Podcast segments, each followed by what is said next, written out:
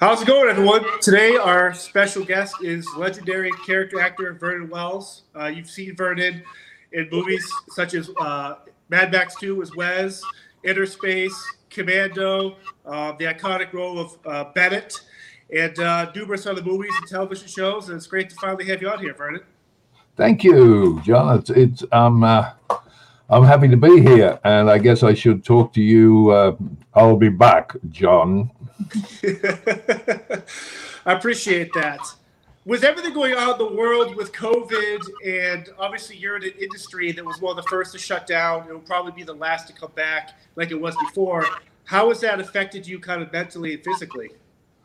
Um, well, I, I think my wife would say that it's affected me mentally a lot because I'm a lot more aggro than normal. I, I tend to get a little bit like a cage bear after a while. Um, it's it's uh, it's it's different. I mean, I'm I, I notice that the industry is changing in a lot of ways, which are good, a lot of good ways. Um, and then there's also a lot of bad ways that are changing uh, as as happens. But I'm I guess I'm luckier than most people because I'm still being booked onto films that will be shot either at the end of December or into January, February, March, April of next year. People are are organizing their schedules, so I'm being booked into things.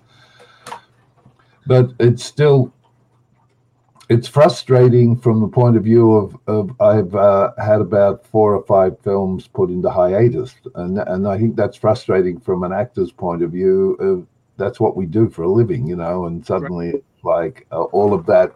That's where I get all of my energy out is on the set. One of the things I've noticed, you're very active too. Like if you go on the Internet Movie Database, it's like you're so busy, and to have you to see you have that passion still is that what drives you? Because you actually do really love what you do. Uh, yeah, I, I adore what I do. I love what I do. I, I have two passions in life. One is acting, and the other is my wife. Unfortunately, um, she would say, um, and uh, I. I, I love acting, I love producing, and I love directing. I'm getting more into directing um, a lot of stuff with my partner, Brian Martin. And uh, it's something that's never gone away. You know, for a kid that was born on uh, uh, um, in the country in Australia, lived with his grandfather for most of his young life until he became a young adult. I feel blessed that I've, I've gone as far as I've gone. I mean, I have been incredibly lucky. Um, I've been able to create uh, characters that people seem to um, zone into and keep as part of. You know, never have a manager. They're going to ring you at all the wrong times. It sounds, uh, it sounds like science. That, that was my uh, yeah that's my manager ringing me to ask me a question um it's uh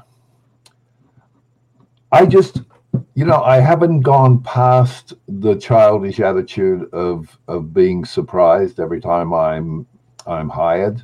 Um, I'm always I always feel blessed when I do a film. I always do my the best job I can do. Um, and uh, the funny thing is, is that while this COVID 19's going on, I'm winning Best Actor awards for films that are now being released onto the circuit, and it's like, oh, this is weird you know, it's it's stuff that I did two, two and a half years ago, three years ago that is now coming out because of COVID.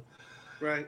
And I'm like, this is this is ridiculous, you know. Um, but hey, I'm enjoying it. I think it's wonderful, and I, I just um, I'm very upset for for all the people that are suffering because of COVID. You know, we are very blessed where we live. Um, we live down by the coast it's really nice. Not a lot of people in the in the community we live in have, have had COVID or or uh, suffered from it. People are very, apart from the people on the beach who seem to think that running around without a mask and and cuddling each other is a great idea. Um, everybody else where I live is very um, conscious of staying apart. The restaurants won't let you in unless you have a mask You have to sit outside. All this thing. So I think we haven't been as affected as a lot of people. The only person we knew that had COVID was our uh, builder, who um, we found out because he went missing for like six weeks and we couldn't find him. And it turned out that he had contact contracted COVID, and then his whole family got it, and uh, everybody got over it, fortunately. But that that's he's the closest uh, person to us that uh, had it. But um, we still, you know, I, I still feel for all these people that are suffering, people that I know that have lost very close friends or family. It's it's, and then you know you still have people saying, well, you know, it's just like the flu. Well, you know what? I think if I got the flu and my uh, doctor gave me a, a, shot, I'd be over it real quick. Um, this, you know, it's it's the unknown. I think that scares you. It's like going into a film that that you don't know any of the actors, director, or anything else, and you don't speak the language. It's terrifying um, because you you know that you're on your own in your own way, and that I think you know, I had this chat uh, to Gracie uh, a couple of months ago, and it's still on my mind. Is that my biggest fear is if that I did get it, I would die alone. And I think for people, or for humans in particular, that is a terrible fear that you're going to be. You can't have that that compassion before you die. You know, right. and I think that's probably the biggest fear I have uh, through all this. But anybody that wants me to work with them is, is very conscious of being very COVID 19, um, uh, you know, making sure that we're, we're following all the rules, regulations, and everything so that everybody's safe. Right. Which I do appreciate. But once again, right. I, I'm, you know, I wish we didn't have it, and I wish the whole world was back where it was. But, you know, before you got your big break in Mad Max 2 as Wez, you were doing a bunch of stuff from salesman, working at the quarry, to theater, to everything in between. What from those learning experiences and previous jobs helped you become the, the character actor you became? He's going to drive me mad. Hang on a sec. I'm going to switch my phone off. I love it. Uh, it's, it's just seriously, it's he never he hasn't rung me for like four days. Now suddenly he's got to ring me every time. There, I'm on I'm on airplane mode. He can ring all he likes. It won't affect me. Um, it it's it's funny because I never wanted to be an actor. Number one, uh, it, it was one of those things that never ever entered my mind. My mother was a songwriter. Uh, she wrote for Slim Dusty, people in Australia. Um, she was quite successful. Her songs got done. But when I was born, uh, she gave that up, which was what happened back then. You know, you didn't have a career and a child, you had a career or a child. And I came along, so my mother's career went down the toilet. Um, and I became uh, the one uh, that that seemed to be the only one in the family out of all my siblings that had any inclination to enjoy anything that had to do with with um, music or anything else. And uh, I thought I thought I'd follow my mother's footsteps. I got into bands in Australia, big bands, and became a um, front of band, a singer, lead singer, in in some quite big bands. Um, and that was where I saw myself because it was like following in my mother's footsteps, letting her know that she had succeeded in her own way with me. Um, acting, you know, when I when I was growing up and living on the farm with my grandfather, the only closest thing I got to that was radio programs in the morning before I went to school. You know, Biggles and Superman and and uh, all of those wonderful ten minute uh, radio shows that came on early in the they don't have them anymore unfortunately but they had them back then. And they always ended with a cliffhanger you know the man with the kryptonite will superman survive you know and you're terrified for 24 hours that superman might die forgetting of course it's superman. Um, but it was this whole that was it for me and it didn't it didn't appeal to me in a way that that i wanted to be that person or do that thing and um, I, I, just started. Uh, I went to, uh, went back to Melbourne, lived with my mother when I grew up, and started going to, to school. I went to school down there, to uni down there. And my father wanted me to have a career. Um, I was always a bit of a wanderer um, and uh, with the bands and everything. And he wanted me to have a career. He was very, very strict on that. So I got a degree in electrical engineering. And once I got that, I thought, well, I've got my degree in electrical engineering. That should uh, satisfy him, and I'll just wander off and do what I want to do, which was sing in bands. Um, unfortunately, I was hurt uh, quite severely in a accident with the um, equipment truck that we had for the band, and I uh, compressed uh, three vertebrae in my back, so I was having a lot of trouble standing and walking. And while I was recovering, they um, my our manager took my photograph around to all of the different agencies because he seriously he just wanted to get rid of me because I was a pain in his ass. Um, so I was like, if I can get him a job, I'm not going to have to put up with him anymore. So I got a job virtually modeling. I, I started off as a model, did not like that. It was like boring after a while. Um, and then they put me into being an extra in things, which I liked. The reason I liked it was I could go behind the camera and talk to all the crew. And I loved that. I was more interested in what they did than what I was doing in front of the camera. And I got to do a lot of um, shows um, as like the uh, the star's right hand man who said nothing. He was just there, you know, like the whole right. that was always there, the, the shadow in the background. Um, I did a lot of that, but didn't really intrigue me that much. Seriously, it did if I was riding horses or I was driving cars or trucks or something. Um, that intrigued me. I loved it. I had a lot of fun, but mostly. I just was more interested in behind the cameras, and I actually started working for one of the um, top uh, directors for commercials in Australia as his assistant. And I worked my way way up from that to being um, a director in the company and that's where I sort of once again I thought that was my career. You know, I thought singing was. Now I thought the directing was my career. And I got asked to do a stage play called Hosanna by Michel Tremblay, a French Canadian writer. Um, there's only two people. It's a two-hander. It's about uh, two hours of um, two people, um, and it's quite hard to go. It's a transvestite and their boyfriend. Well, that kind of you know, born in the country, wrestle cows, you know, I'm going to play a what? Mm, no, no, no, no, not happening.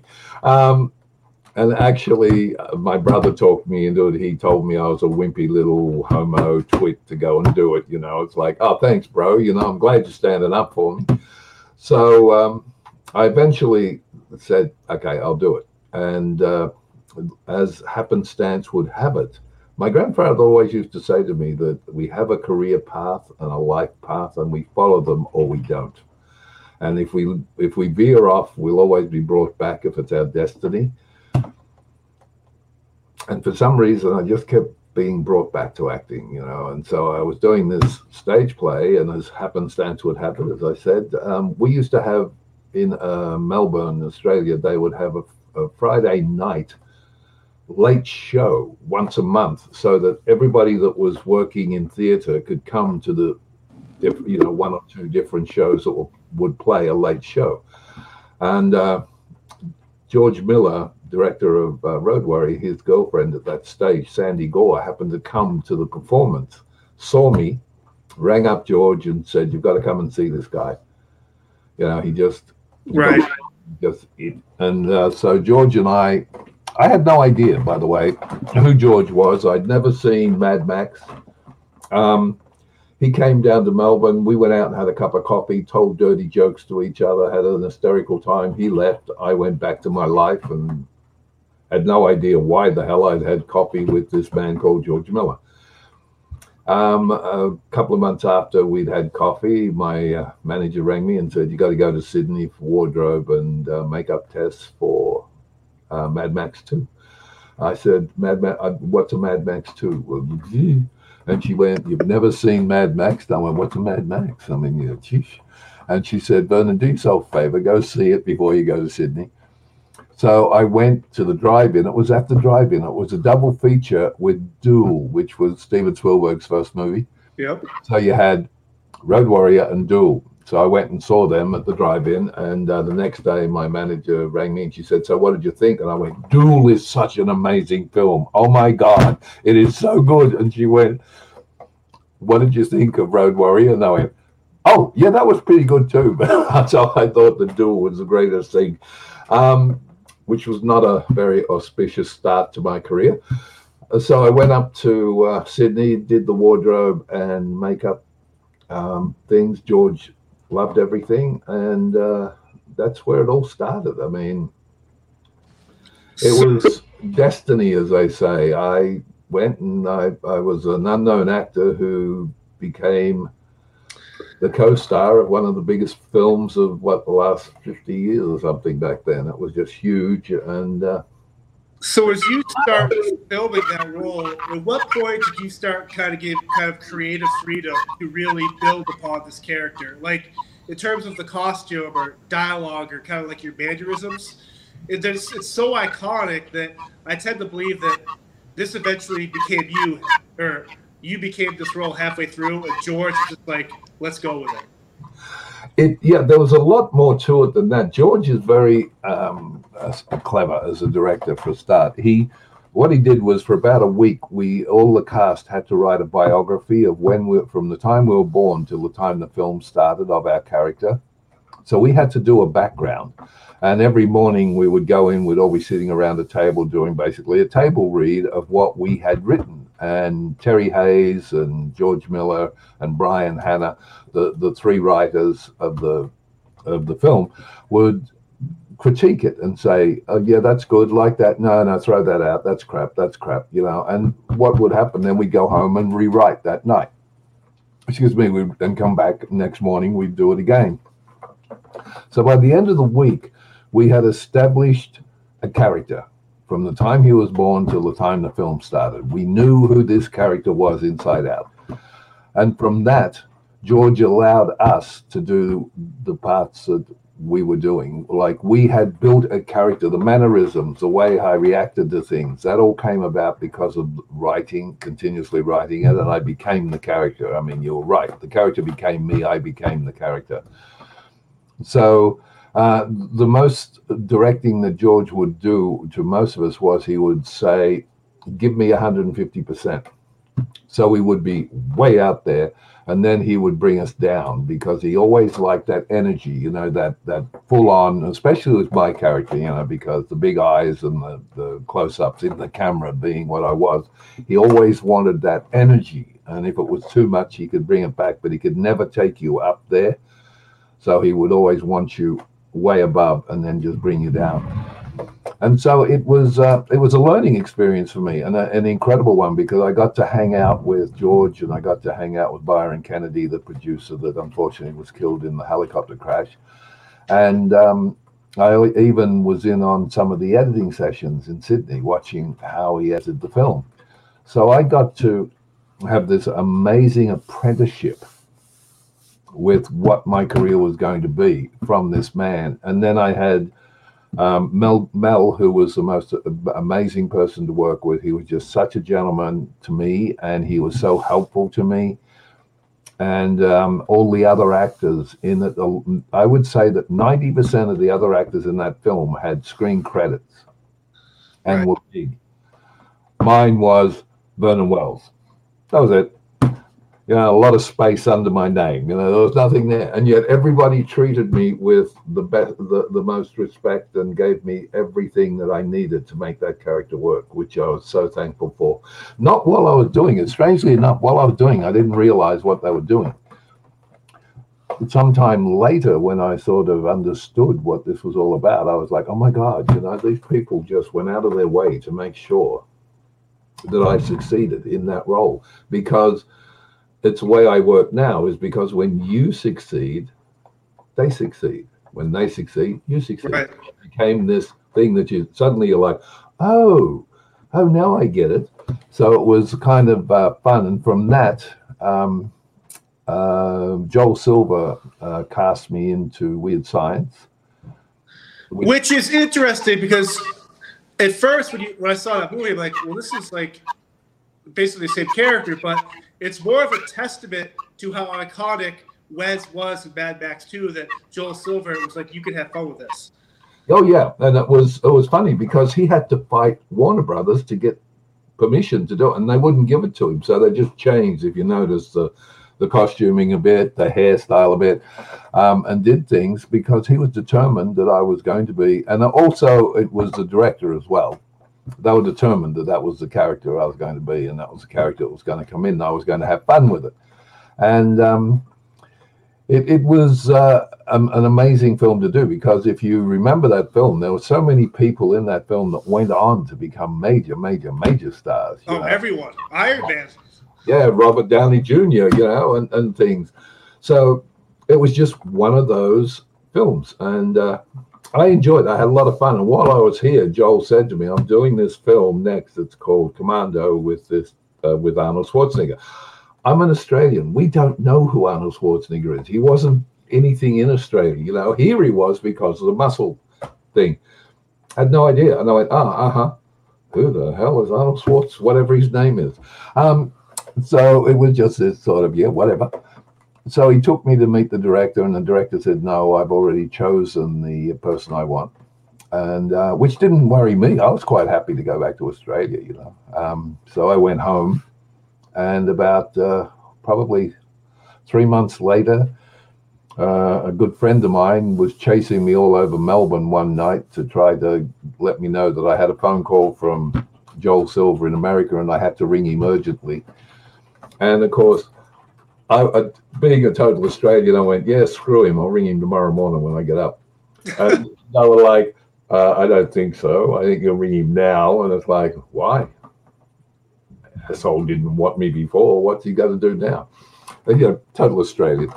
And uh, so I rang Joel and he said, um, I need you over here and within 48 hours. You've got 24 hours to get your life in, in order. And then you're on a plane. And I was like, what? Excuse me? Who? Where?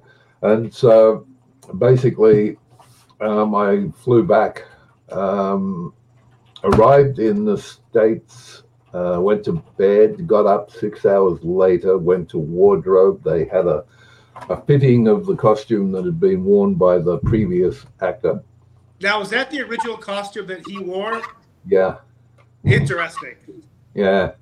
Totally interesting. When he was a little smaller than me, there was places that I thought I'd never use again. That costume was just a little tight. Uh, but anyway, they left things out, and you know, it was always um, shaved my uh, beard off just to get and made me look like bloody Freddie Mercury, which I never realized. The funny thing is, I love it when you are so blasé to what's going on around you. The first time I realized that was they did a mad. Remember Mad Comics? Yes. They did a thing on Commando. I've got two of them. I've got one that was for Road Warrior, one that was for Commando and they did this thing on commando in it, and they had this thing where then across the front of my shirt it says, "I am not Freddie Mercury on steroids," and I went, "What the? Oh shit!" And it was the first time it ever dawned on me in that whole time. I never ever realized that I, I looked very similar to Freddie Mercury, which to me is like the greatest compliment I could get. Freddie Mercury was one of my heroes, so right being being uh, told that I looked like him was like, oh my god, that is so cool.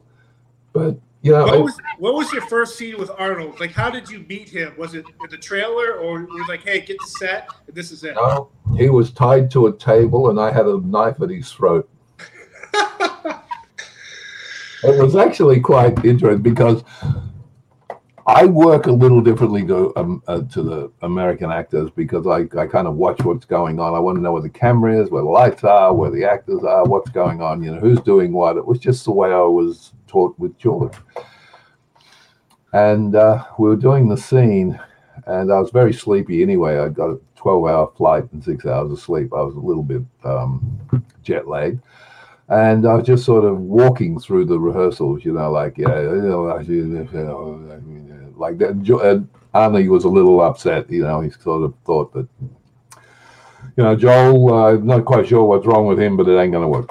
And Joel was like, well, let's give it a, let's do this scene and see where we go with it, sort of thing. So, um, of course, the minute they said action, I just had this knife deeply embedded in his throat.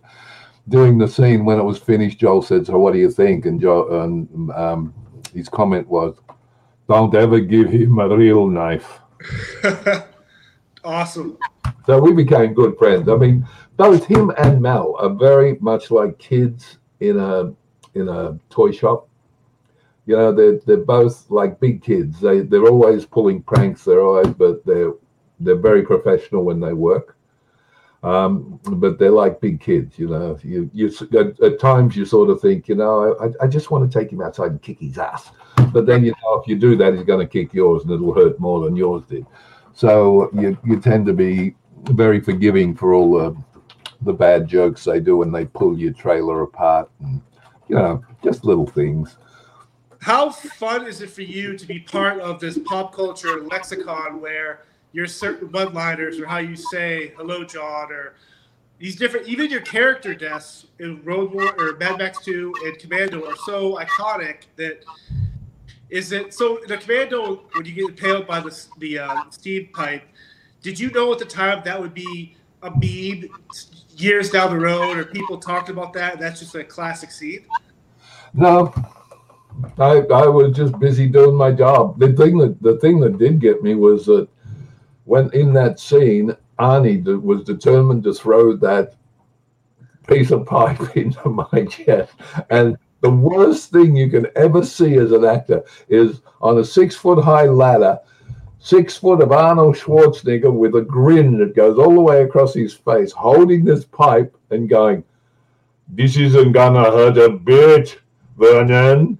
And you're like, I am going to suffer. I know I will be bruised all the way to my elbows when he throws that. And of course, you know, he's hurling this thing down the into my chest plate.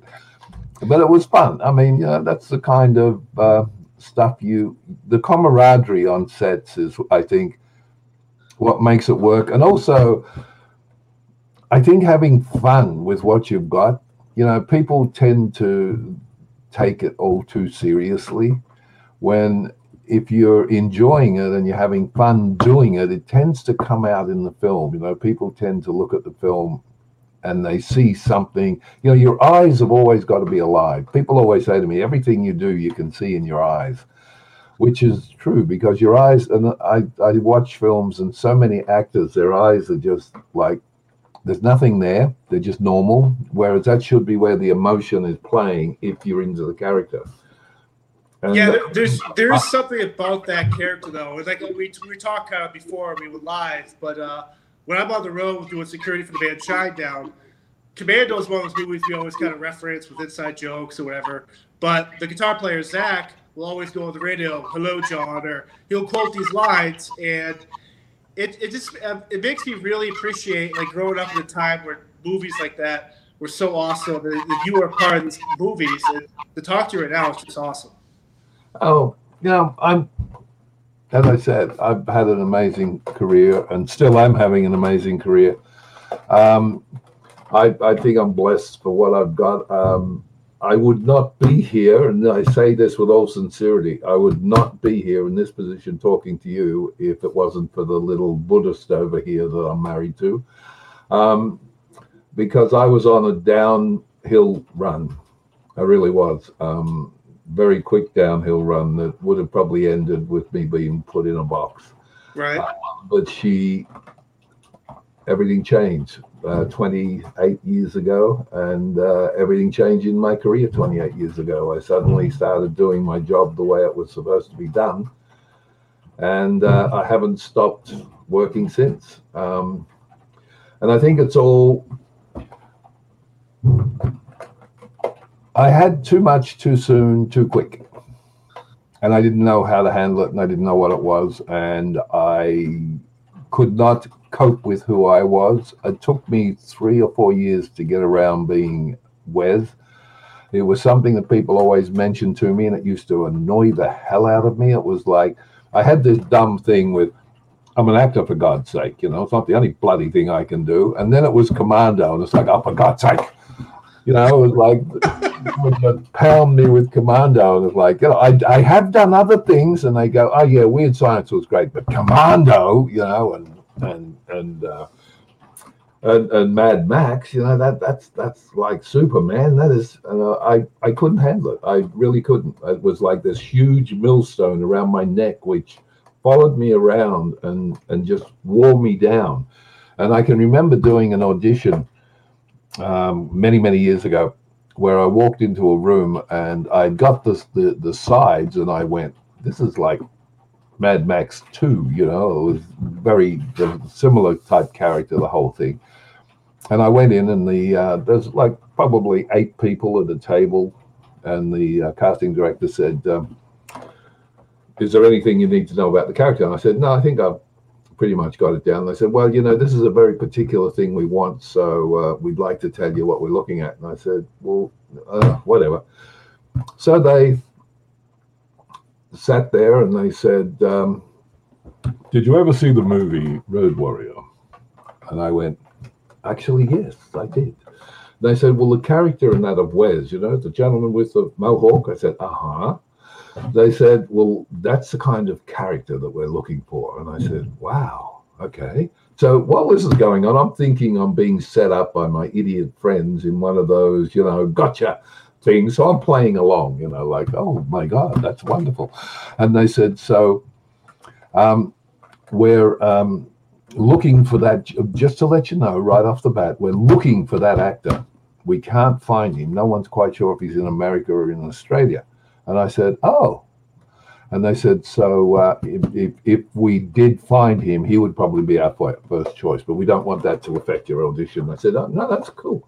So I do the audition, of course, and then they go, "Wow, that was good. That was wow. That was not quite as good as the actor did." However, that was good. And you would be our choice if we can't find him. And I said, Oh, that's great. Thank you. By this time, I've worked out. They have no idea who I am. Wow. And the, uh, the guy said to me, Would you happen to have a headshot? And I said, Sure, sure. And on my headshot was a little picture from Road Warrior and a little picture from Commando in the corners, you know, pollywoggers. So I just threw it across the table to him and he sort of went, Oh, yes, this is oh. And he looked up and I went, You know, I would have loved to have done your film, but unfortunately, uh, I think I'll probably be busy when you're doing it. So, but thank you for the audition and walked out. Awesome. I would not work for him. I love. so pissed, but it was just that ridiculous, and it wasn't. You know, I wasn't pissed because they didn't know who I was. I was pissed because they didn't do their homework. You know, the, the logic is that hey, we're having these people come into audition, so maybe we should see what they've done so we can talk to them. It'd be like you sitting there going, "So what have you done? Um, I, I, know your face is familiar, but what have you done?" Right. It, it, it'd be that kind of thing, and it's like, come on, give me a break. You know, it's not that difficult. I mean, I did a, a, a podcast the other day, which was so funny. This it was an Irish. It was from Ireland, by the way, and the the guy like you that's doing the interview, he was asking me questions and telling me things about Commando and that that I had no idea. I, I was like, see, this was me. What? Seriously? Oh, crap. I didn't know that. We did? It was like he was coming out with all this shit. And I was like, dude, you you amazed me. And he had found out things that I didn't know. I never knew who I replaced in Commando. I actually never wanted to because, as far as I was concerned, that really had nothing to do with me. I, right. Uh, they decided to replace him. That was it. He had the character, the guy's name. That's and it. I said, um, uh, okay, thank you. Um, hmm, I'll, I'll, that'll be in my brain now forever. I really didn't need that, but you know, so it's kind of interesting at times. Just you know, you you do things. You feel that that what you have achieved is is great. I mean, don't get me wrong. Now, I am incredibly proud of what I've done. I mean, incredibly proud of my ability to be able to do what I do. Um, but it took a long time for me to get there. Um, I was always very skeptical of who I was, and then I let that become the the millstone around my neck, the burden that I had to carry. Um, I think I thought more than anything that I didn't deserve it, and so it became difficult for me. But then when I look back, all of those emotions that I had then were what drove my most iconic characters. Right. Which is the, the weird part of it is that that drove what I was doing, and that made those characters come to life. I think it's so cool that, like you said, you put so much of these characters, and for the fans to still 30, 35 years later, after these movies come out, people are still wanting to know you, see you, meet you, take pictures with you. And I know George Miller kind of opened up the world again with Fury Road, and people always like, well, man, we should, it'd be cool to have Vernon back and stuff, but you have such an iconic character in Mad Max 2 that if I see you in Fury Road 2 or Furiosa or whatever, I'm going to be thinking of you as Wez. And so that might be a testament to how good that character really is. Well, that's exactly what George said to me, actually. When they were doing uh, Fury Road, um, I had nothing to do with it, by the way, but there was this whole big thing on the internet. You know, we want Vernon Wells in Fury Road. And um, I was in England at a convention, and the other writer that was writing with George at that time came up to me and he said, uh, "Hi, Vernon, I'm so and so. I'm uh, one of the writers, you know, co-writer on Fury Road." And I said, "Oh, great, happy to meet you." And he said, "I've got a message from George Miller." And I said, "Ah, because George, I adore George, and George is a really close friend, and um, he, I think he's actually closer to my wife than me, but you know, that's all right. I forgive him." Um, he uh, he said uh, George has uh, George said that call up the hounds. You're not in the film, and I went, what? Like what? What are you talking about? And he said there's this whole big thing on the internet to put you in Fury Road, and George can't put you in it because you created a character that won't die. And he said, no matter what he does with you, if he puts a bag over your head, people will figure out who you are. And now we're doing uh, um, Road Warrior 2, and that's not what we're doing. And I agree. The, you right. know, I'm not upset at all. I said, I'm, hey, I've already figured that one out. That, um, you know, I had my few minutes of glory and, and I was proud of that. Um, so it's just, you know, you do them and they become a little bit more bigger than life and, and right. they tend to control you at times. Um, and what you do and how you do it. But I've been very fortunate that I've had a few friends who are directors that I work with a lot who have taken me from that and put me into to films where I actually have to act. You know, like, and I'm not saying I didn't act in those. I mean, you know, where I actually have to act like an actor. I have to get out there and make it work because I'm playing the good guy. Right. To me, playing the villain is is so much more fun. Number one, and it's it's something that you have to create you know and it's got nothing to do with you unless you're a moron um, but it's got nothing to do with you it's just a character you create it's it's something you come up with so when, before I before I let you go, uh, one of the things that really interested me, you got involved in video games. Yeah. So how did that come about? If you can kind of quickly describe the difference between acting in a video game versus a movie. Let me think. Actually, it came about because um, long, long time ago, somebody said to me, "You have got the most amazing voice. You've got to do video games." And I went, "Yeah, screw you too." Um, and that was it. Basically, I was not going to do it. Um, and eventually, I got talked into getting an agent for voiceovers, and that went exactly nowhere because they had no idea what to do with me. Then a good friend of mine managed to get me into his agency, and uh, the gentleman that was my agent was fascinated with Road Warrior. So he pushed me really hard. So I became um, quite successful at doing uh, voiceover. Then I got asked to do a couple of um, small Australian type, uh, like there was one that was um, an Australian animated film, which I voiced one of the characters in, which was kind of fun. I was just doing an Australian but then it moved on from there, and I got asked to do some of the biggest video games that came out. And um, the thing that I love about doing voiceovers is that I can drag my potty little butt out of bed, don't have a shower, don't give a crap, go to the studio, get a bottle of water and half an apple and sit my grotty butt down on a chair and work for the next three hours. And it's that. That's all they want. They don't care about this. They want that. Right. Um, and that's what I love about it is is because it's so much more fun. Um, where you, you're not having to learn the script, you're not having to create a character, you're not having to do anything. You're having you go into a studio and you become the character there vocally, and you've got wonderful um, directors who uh, know what they're doing and they tell you, you know, this is how I want it. That's how I want it. Do it this way, and and you do it. And I've been, as I said, I've been incredibly fortunate uh, to be in four or five of the biggest games out there. You know, Right. voice characters. But I always remember before I go, one little. Well, we're nearly close to going anyway.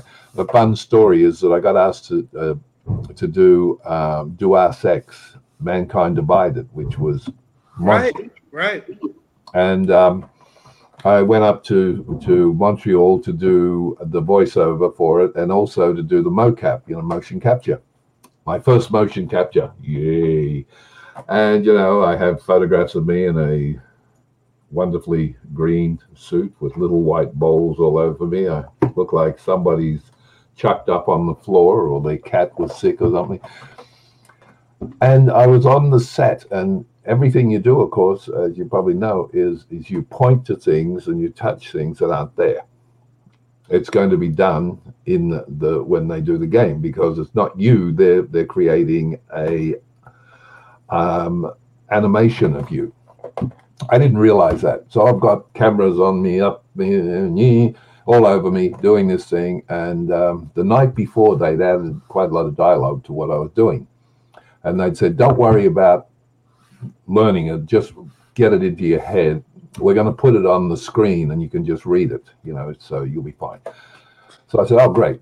So i start off i'm doing my thing i'm touching things i'm moving things you know exactly where they're supposed to be. And i turn around and i'm supposed to be talking to my crew who are to my left but i'm facing the right looking at a screen for the dialogue.